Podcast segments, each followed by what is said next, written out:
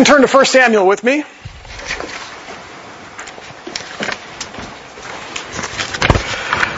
First Samuel. We're actually getting close. I've only got about, uh, I think, three more after this, and we'll be done. And then we're going to be, going to be getting into Second Corinthians. Um, Dustin and I will be sharing the teaching responsibilities on that. So if you would, you could be reading ahead in that. And um, but the next, uh, I don't know what what they're doing the next two weeks while I'm gone, but then I'll be picking up with the last couple of messages um, after that, and then we'll start Second Corinthians. But go ahead and turn to 1 Samuel chapter 26. In last week's passage, if you remember, we saw David come dangerously close to sin when he set out to avenge himself by killing Nabal and his family simply because Nabal had disrespected David. And we saw this very wise and gracious woman, Abigail, Nabal's wife, um, intervene she was used by God to step in and to prevent David from crossing the line and murdering innocent people. And we saw that Nabal actually died. God took care of that. And then David um, actually went off and married Abigail, made her his wife. But she was a gracious, godly, very wise woman, and God used her to help prevent David from doing something that David would ultimately regret Today we see a much more restrained David. I, I, suspect that David may have learned something through that. And so we're going to see that today. The episode that we're going to look at today is also very similar to another one where David had opportunity to kill Saul and chose not to, and we're going to see that again today. So let's uh, look at the first few verses of chapter 26. It says, Then the Ziphites came to Saul at Gibeah saying, Is not David hiding on the hill? Which is uh, before Jeshimon. So Saul arose and went down to the wilderness of Ziph, having with him 3,000 chosen men of Israel to search for David in the wilderness of Ziph. Saul camped in the hill of Hachilah, which was before Jeshimon beside the road, and David was staying in the wilderness. When he saw that Saul came after him with, or came after him in the wilderness, David sent out spies, and he knew that Saul was definitely coming. David then arose and came to the place where Saul had camped, and David saw the place where Saul lay, and Abner the son of Ner, the commander of his army. And Saul was lying in the circle of the camp, and the people were camped around him. So we set the stage here. Once again, Saul is trying to track down David. He's trying to kill David. This is something like the 15th attempt that we see by Saul to kill David. So it's just unrelenting. And then something happens here. David gets an opportunity to sort of put an end to all of that. We see these Ziphites here. They had done this once before, if you remember. The Ziphites had come to Saul and said, hey, we're willing to give David up. Well, they're doing it again here, and so they come to David, or they come to Saul, and they basically tell Saul where David is, and they make it so that Saul can go out and prepare to uh, kill David once again. Move off into verse 6, it says this Then David said to Ahimelech the Hittite and to Abishai the son of Zeruiah, Joab's brother, saying, Who will go down with me to Saul in the camp? And Abishai said, I will go down with you. So David and Abishai came to the people by night, and behold, Saul lay sleeping inside the circle of the camp with his spear stuck in the ground at his head. And Abner and the people were lying around him. Then Abishai said to David, Today God has delivered your enemy into your hand. Now therefore, please let me strike him with the spear to the ground with one stroke, and I will not have to strike him a second time. But David said to Abishai, Do not destroy him, for who can stretch out his hand against the Lord's anointed and be without guilt? David also said, As the Lord lives, surely the Lord will strike him, or his day will come that he dies, or he will go down in battle and perish.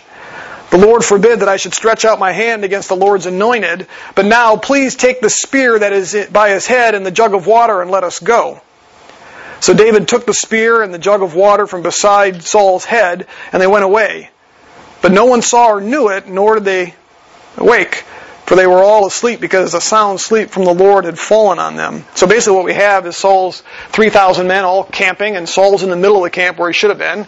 He's asleep, he's got a spear stuck in the ground next to him, a jug of water, and soldiers around him that are supposed to be there to protect him.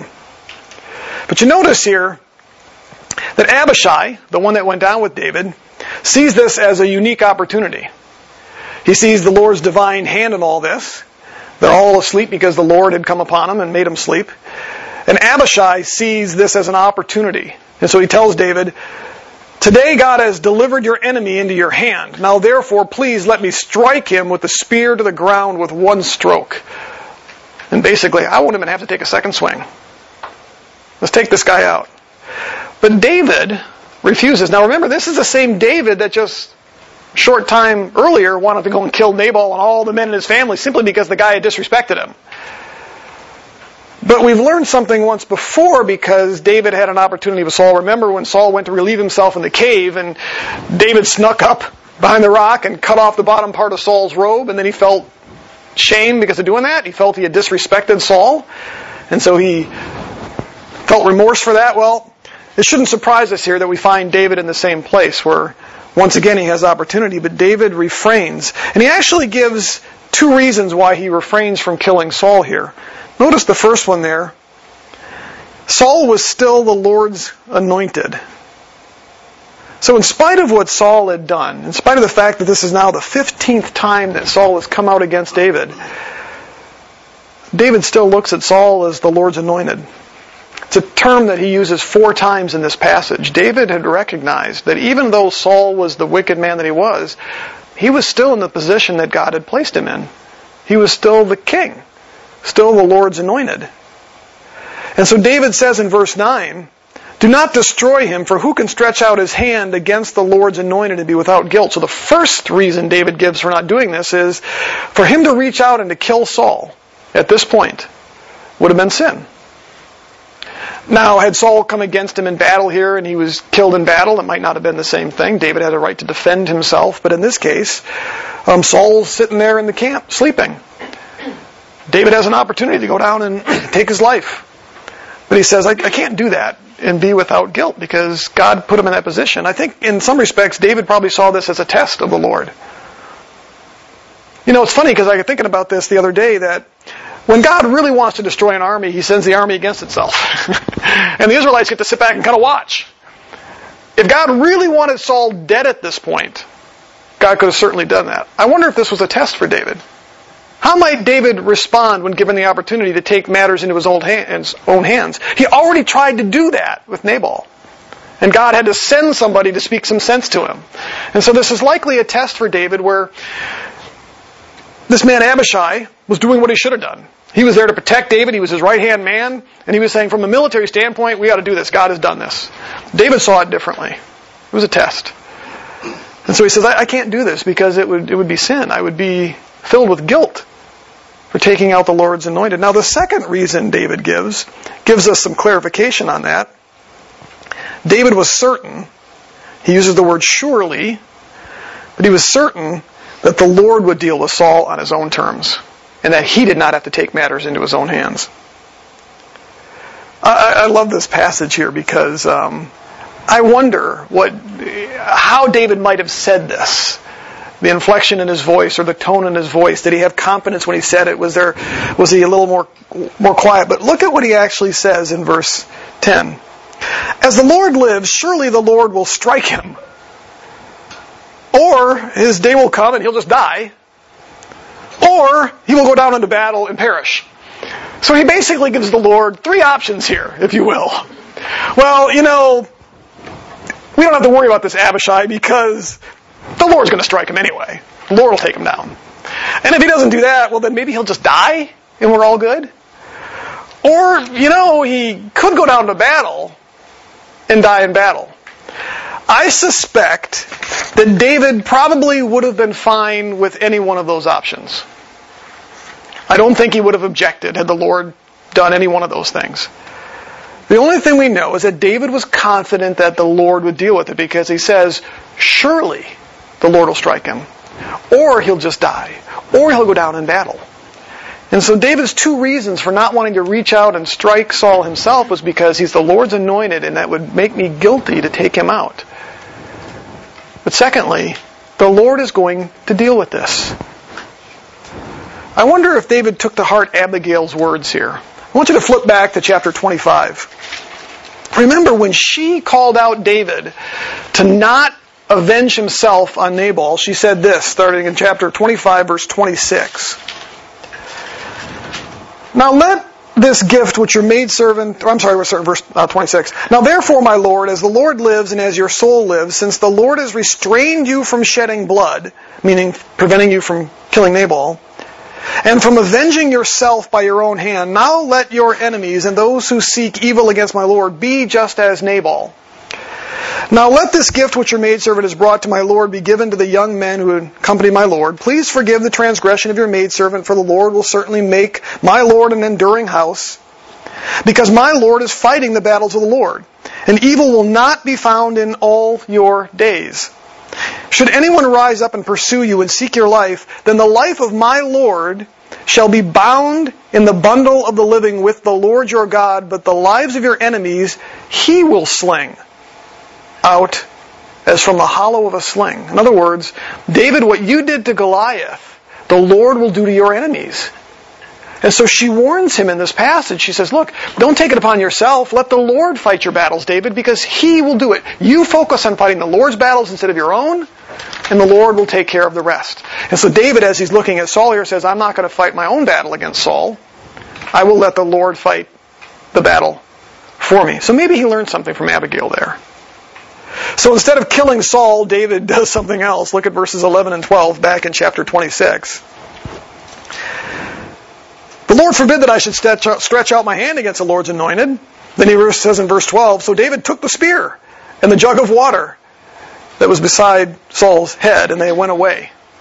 So David and, and Abishai literally sneak into this camp. Now remember, this is 3,000 men all circled around Saul. Saul's in the center, so you can almost see David, kind of like um, you know. It makes me it makes me kind of think of the old um, Scooby Doo episodes and all that. You know, when they would always sneak. Well, they're kind of walking through and they're sneaking through and they're paying attention not to step on this soldier's head or kick over this soldier's stuff, and they sneak all the way into the center. And they're what an opportunity and literally, David wouldn't have had to pull out his own weapon. They've got the spear right there. All it would take is to pick it up and to drive it through Saul, but instead goes all the way in, simply takes the spear, and then takes a jug of water. Now I've got a suspicion why he might have taken the spear. Because the spear is the weapon. That's going to speak a message to Saul when he wakes up that his weapon is gone. Why he took the water, I'm not really sure. It might just serve as, as evidence that he was there. But the spear would have been enough, so it's not real clear why he takes the water, but pretty clearly David is taking the evidence that he needs because he's going to confront Saul here in a little bit. And so it's the evidence that David is going to need to say, look, I, I could have done this, but, but I didn't. So instead of killing him, he goes and he takes the jug and the spear, and then he finally retreats. I think we can learn something from David here, and it's this. His exemplary patience and self-restraint is a demonstration of his deep and abiding faith in the Lord. I think that's the bottom line here. David was willing to not kill his enemy here because of his faith in the Lord. His conviction that the Lord would take care of it. Again, Saul had made 15 attempts on David's life. That speaks to David's patience. How many of us would Okay, you know, the first time we trust the Lord. The second time we trust the Lord. The third time we trust the Lord. The fourth time maybe we trust the Lord. Lord, this is the 15th time this dude is, just let me take care of it. Okay? Just give me the permission, Lord, to wipe him out. This, I think, gives us an example of David's exemplary patience and his self-restraint. But as we saw from the last chapter, David naturally just didn't have self-restraint. Somebody disses him, and what does he want to do? Wipe the guy out. But because of his faith in the Lord, he has patience and self-restraint. So when we think about that, I think that's something we can actually learn from him. I find something else in this too. I find it remarkable that Abishai and all of the men walk away.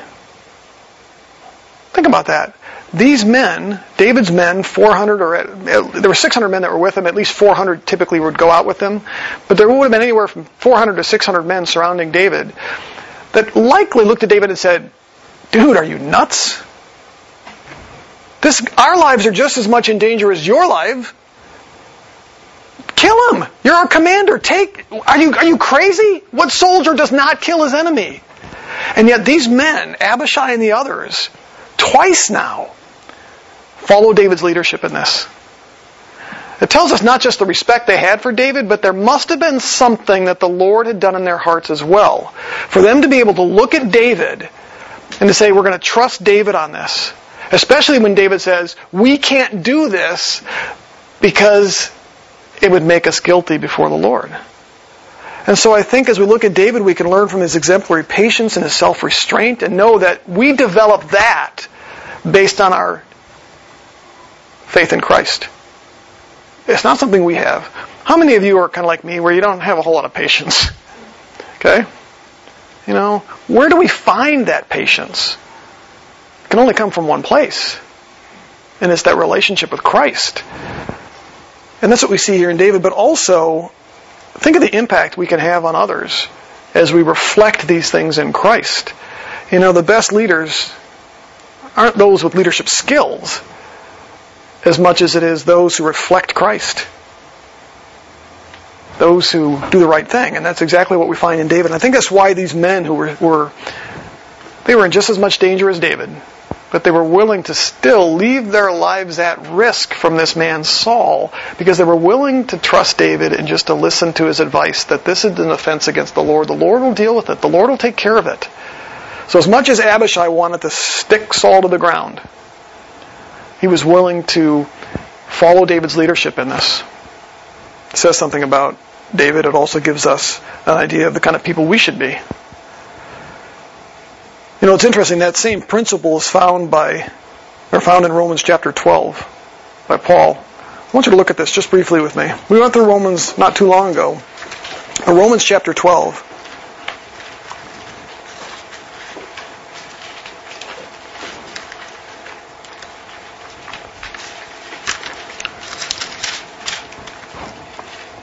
Romans chapter 12, let's look at verse 14. It says, Bless those who persecute you. Bless and do not curse. Rejoice with those who rejoice and weep with those who weep. Be of the same mind towards one another. Do not be haughty in mind, but associate with the lowly. Do not be wise in your own estimation. Never pay back evil for evil to anyone. Respect what is right in the sight of all men. Sound like David? If possible, so far as it depends on you, be at peace with all men. Never take your own revenge beloved, but leave room for the wrath of God, for it is written, Vengeance is mine, I will repay, says the Lord. But if your enemy is hungry, feed him. If, if he's thirsty, give him a drink. For in so doing, you will heap burning coals on his head. Do not be overcome by evil, but overcome evil with good. Does that sound like David? Yeah. And it's the same advice Paul gives us. I was talking with Dave Malin last week, and he mentioned, uh, you know, um, how neat it's been to kind of see how the Old Testament and the New Testament together are just one giant message. You know, and you see themes like this that are repeated. We see David live out exactly what Paul says in Romans to us. So again, we can learn something from David in this. Let's move on. Because it doesn't end there. David actually confronts Saul. Look at verse uh, 13 of chapter 26. Then David crossed over to the other side and stood up on the top of the mountain at a distance, probably very wise, with a large area between them. David called to the people and to Abner the son of Ner, saying, Will you not answer, Abner? Then Abner replied, Who are you who calls to the king? So David said to Abner, Are you not a man? And who is like you in Israel? Why then have you not guarded your lord the king? For one of the people came to destroy the king, your lord. This thing that you have done is not good. As the Lord lives, all of you must surely die because you did not guard your, guard your Lord, the Lord's anointed. And now, see where the king's spear is and the jug of water that was by his head. So the first thing we see there is David calls out Abner. Abner was the dude that was supposed to care for Saul. In fact, he shouldn't have been asleep. He was because we know the Lord put him to sleep. But the reality of it is, his number one job was to protect the king. And he failed miserably, just like all the other soldiers. And so David calls him out. And what I love about this is remember, this is David's enemy. And David goes beyond just saying, I won't kill him. But the very people that are supposed to protect him, David calls out and says, You're not doing your job. Your job is to protect the Lord's anointed, and you failed. And because of that, the penalty really ought to be death. Because of the gravity of that. And so David even goes beyond not killing him himself, but calls out the one that should have protected him, another enemy of David's. And he basically says, You failed miserably. This is not just your Lord, it's the Lord's anointed, which is why David saw it as a capital offense. So he calls out Abner, but then he actually calls out Saul as well. Look at verse 17. Saul recognized David's voice and said, Is this your voice, my son David? And David said, it is my voice, my lord the king. He also said, Why then is my Lord pursuing his servant? For what have I done? What evil is in my hand? Now therefore, please let my Lord the king listen to the words of his servant. If the Lord has stirred you up against me, let him accept an offering. But if it's men, cursed are they before the Lord. For they have driven me out today so that I would have no attachment with the inheritance of the Lord, saying, Go serve other gods. Now then, do not let my blood fall to the ground away from the presence of the Lord, for the king of Israel has come out to search for a single flea, just as one hunts a partridge in the mountains. So what is David doing here? Well, he actually calls out Saul, but you notice how he starts? David still referred to him as my Lord the King. That's a term of endearment. It's a term of respect. You know, I think you all have seen what has been going on with our politics in the last few election cycles. It's getting more, more what to call rancorous, if you want to call it that. I mean, the, the infight and the name calling, and you know, we have a president now. Whether you agree or disagree with him involves you know name calling, and then you get the. It's just all civility is gone you know? And yet David, as he looks at this man who has been pursuing him still uses a term of respect as when he addresses him. My Lord, the King. He begins by asking a rhetorical question. Why are you pursuing me? It says literally, why then is my Lord pursuing his servant? So David refers to himself as a servant of this man as well. For what have I done? What evil's in my hand? So David proposes two scenarios when he asks that question. One is, huh, the Lord's stirred you up against me. In other words, I must have done something that offended the Lord. Now, I'm pretty sure that David realized that he hadn't done anything. But it's interesting he starts with that question. Maybe the Lord stirred you up against me. And if that's the case, then let the Lord deal with it.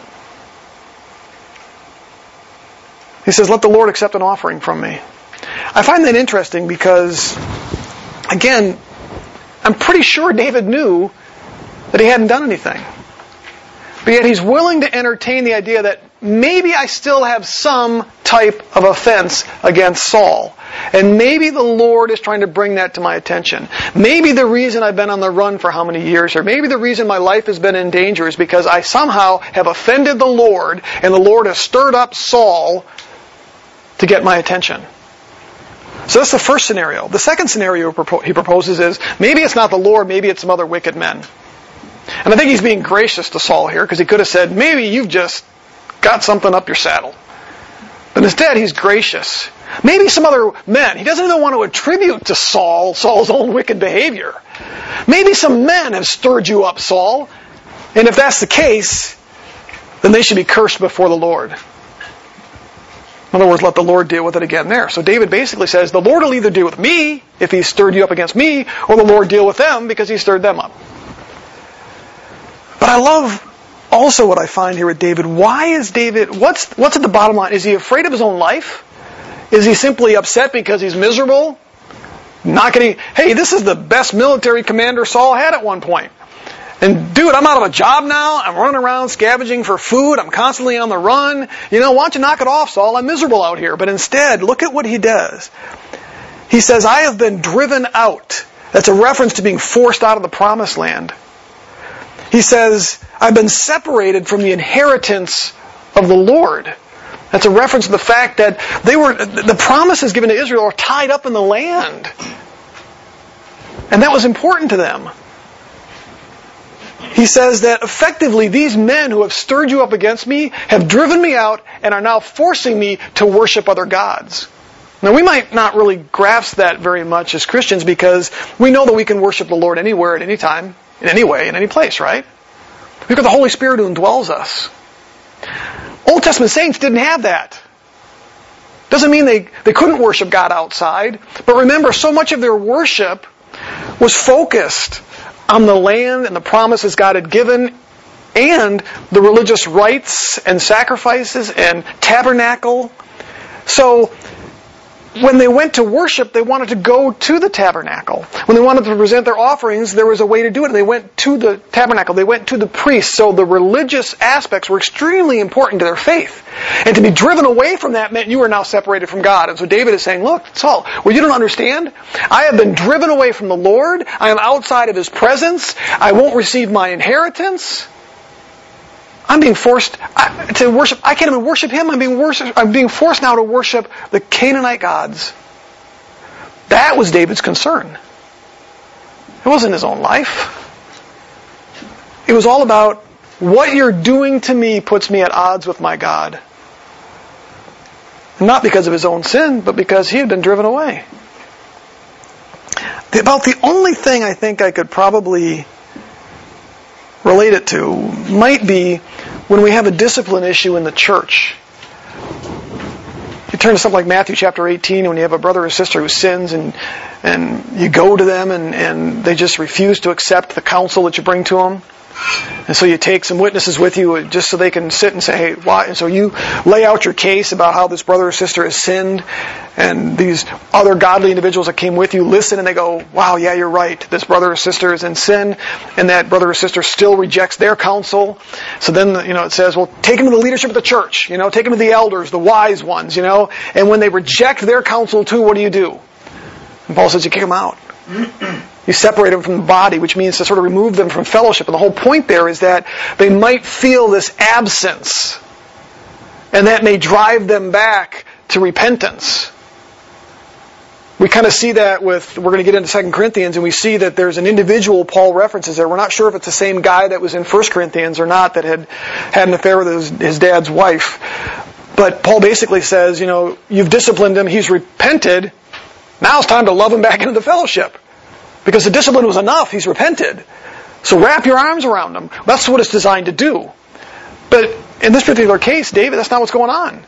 David's being driven away. In fact, in verse 20, he says, ultimately, I'm being driven away from the presence of my Lord. That's what broke David's heart about this. Because he was now on the run. We know, in fact, after, after this, David flees to the Philistines. He leaves Israel and goes to the Philistines. Sensing he's been driven away from the presence of the Lord.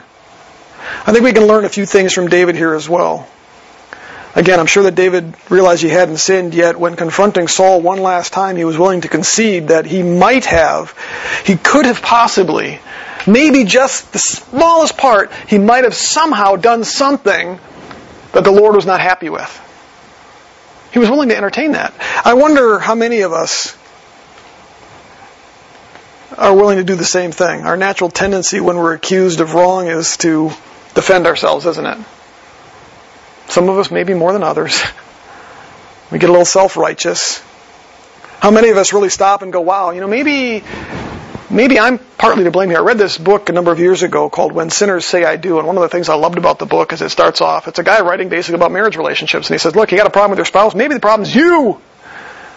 And the whole book is pretty much about that. You can't change your spouse. Maybe they're sinning. Maybe it's all them. But the reality of it is, you can't fix that. So maybe you just look at how you respond. Sound biblical?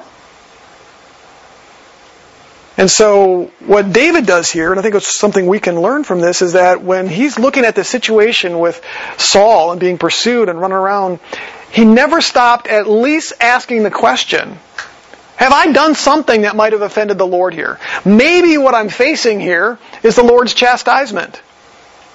Even though in his own mind he probably was thinking, I can't think of a single thing. But he didn't then puff up his chest and go, okay, but since I can't think of anything, it's certainly not me. He was at least willing to say, you know what? If there is, if, if the Lord has stirred you up against me, Saul, I'm willing to make the sacrifice. I'm willing to, to do whatever the Lord requires for me to deal with my sin. And so the question becomes, how quickly are we willing to do that ourselves? Maybe we're completely innocent. But even so, do we stop and at least think? Maybe, maybe there is something. Um, I'll be real frank. For me, that's not a natural thing. So when I do it, it's only because I've tried to program myself to do it. You know. Um, but I'm sure if if you would ask Amy some questions about um, me and she were to be completely frank or honest with you, would probably tell you that that's not my natural tendency. I'm a justifier, you know. Um, But that doesn't mean that I don't try. In fact, I've shared an example over these recent months with some difficulty I've struggled with with, with my boss. And what's really interesting about this is, and I, and I shared this with Amy, some of the accusations that he had made against me, um, I, I, believe, were completely false. And I literally spent days and days praying and thinking through that and saying, Lord, I'm struggling here. I'm getting defensive. I, I want to defend myself. I vented. I, you know, I called my good buddy Dustin and just vented. Um, but I began to pray earnestly and just say, God, you know what? There's something I'm doing here, and this is just open my eyes. And I told Amy one day, I said, I'm getting really frustrated. I'm not seeing anything. And I almost felt bad because I, after it was about the time I'd been studying through this passage. And I almost started to feel bad, like maybe I'm just not looking enough, or maybe the Lord's just not opening my eyes because I must have done something. Um, and I got frustrated because I couldn't find anything. And I almost felt arrogant to say, you know what, I don't think I have any culpability here. I really don't think I did anything to deserve some of these accusations. And I almost began to feel guilty because I'm reading this and I'm going, well, David didn't give up thinking that way. Now, whether I did or didn't, God never opened my eyes to that necessarily, but it did allow me to start making some changes in the way that I addressed Scott and some things that I did. So it was all a good thing, you know. Um, so the first thing I think we can learn from David is is that he was willing to at least entertain. Maybe I'm not as innocent as I think. The second thing I think is we can see David's desperation and his passion to remain in the presence of the Lord. Certainly, when we look at a psalm like, if I want you to turn there, Psalm 51, we get a good picture of how important it was for David to, I'll just say, remain in the presence of the Lord.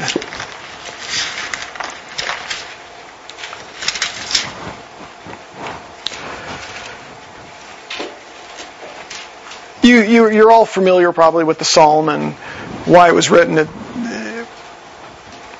likely was something that David penned after his sin with Bathsheba. That's what your little postscript or your prescript will say there.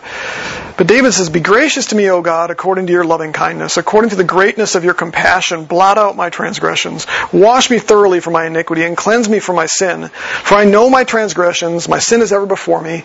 Against you and you only I have sinned and done what is evil in your sight, so that you are justified when you speak and blameless when you judge. Behold, I was brought forth in iniquity, and my sin my mother conceived me. Behold, you desire truth in the innermost being, and in the hidden part will make known your wisdom. Purify me with hyssop. And you read through that, David is just pleading with God, ultimately, not to remove him from his presence. That was critical for David.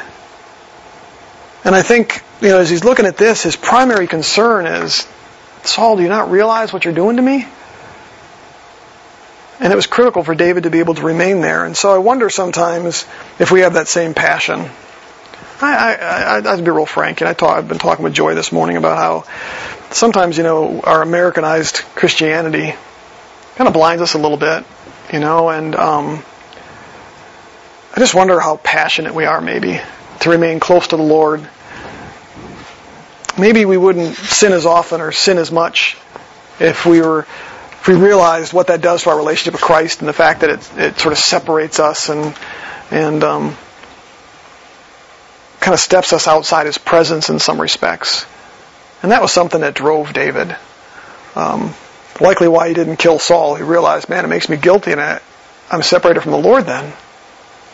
And it was something that David was passionate about. So what happens after that? We'll go ahead and we'll wrap up with the next few verses and stuff. So Saul finally offers a confession, and I say once again, because we've seen him do this before, but look at verses 21 through 24. Saul said, I have sinned. Return, my son David, for I will not harm you again, because my life was precious in your sight this day. Behold, I have played the fool and have committed a serious error. David replied, Behold, the spear of the king. Now let one of the young men come over and take it. The Lord will repay each man for his righteousness and faithfulness, for the Lord delivered you into my hand today, but I refuse to stretch out my hand against the Lord's anointed. Now behold, as your life was highly valued in my sight this day, so may my life be highly valued in the sight of the Lord, and may he deliver me from all distress. So what happens here? Well, it appears that Saul confesses. I mean, it looks pretty pretty legit. He admits his sin. Um, he offers to let David return. Uh, he promises not to harm David again. He admits that he's been a fool, that he's gone astray of God's commands. The Hebrew word that he uses there actually refers to um, wandering or straying from God's commands. And so what Saul is saying here is, I've wandered away from the Lord's commands. He admits he's violated the law. But it's not really clear whether Saul's confession was sincere here or not. I'm sure he felt it. But you know, David wasn't willing to trust Saul. Because Saul had done this to him before. Confessed and then just turned around and started chasing him again. In chapter 24, he confesses, but then he continues to attempt to kill David. So his confession in chapter 24 was insincere. Notice here, too, that David um, actually flees to Gath a little bit later. Chapter 27, verse 4 says that it was only after David fled to the Philistines that he stopped pursuing David implying that up until that point he was still interested in killing David. Notice too that David, when he told, did he tell Saul, well, here, I'll bring a spear to you, Saul? No, he said, you send somebody else to come get the spear. David was unwilling to trust Saul at this point, with good reason, because we find out that a little bit later Saul is still trying to pursue David and kill him. And David has to flee to the Philistines in order to prevent that. So Saul's confession may have been emotional and sincere from that standpoint. I'm sure he felt sorry. I'm sure he felt some remorse and some shame here. But it wasn't enough to lead him to repentance. So it was an empty confession. Makes us wonder sometimes about ourselves. How many empty confessions do we offer? Sure, we feel it. I mean it. But if nothing changes, was it really all that genuine? What ultimately we're looking for is not confession, but repentance. Is that not true? And that's the thing that Saul failed. Fifteen times. Some of which he confessed to, but only to return like a dog to its own vomit. So he might have confessed, but he never repented. Notice how David actually ends on a promise and a prayer, verses 23 and 24. The promise is this the Lord would repay David's righteousness and his faithfulness. David was convinced of that. He says, The Lord will repay each man for his righteousness and for his faithfulness. For the Lord delivered you into my hand today, but I refuse to stretch out my hand against the Lord's anointed. What David believed here is that the Lord would reward his righteousness. That's a promise from the Lord. And it's true for David and it's true for us. But he also ends on a prayer. Now behold, verse 24, as your life was highly valued in my, or in my sight this day, so may my life be highly valued. Now catch this. In your sight? No. He says, in the Lord's sight. And may he deliver me from all distress. David was more interested in the Lord's impression and opinion of him than he was Saul's. And so David's prayer was, may the Lord see that, and may the Lord treat my life with value because I treated your life with value. The last thing that actually takes place here, and that's I think where we can find our third and final lesson, is that our confidence that the Lord will reward us is also anchored in our obedience. Notice that David's um, trust or his confidence that the Lord would reward him was anchored in his righteousness, his obedience. You know, far too many feel confident in the Lord when they're not living for the Lord. We talked about that a couple weeks ago. On the difference between David's perspective on God and Saul's. When Saul was all boastful and proud because David had gone down to Keilah and had rescued the people there, and there was only one way into the city, and Saul went, Aha, the Lord has given them to me. And he had every reason to believe that the Lord was not on his side, but he was absolutely convinced that the Lord was on his side. The Lord had told Saul, I'm not on your side. But Saul, Saul still walked around saying, The Lord's on my side, the Lord's on my side. He's given me David.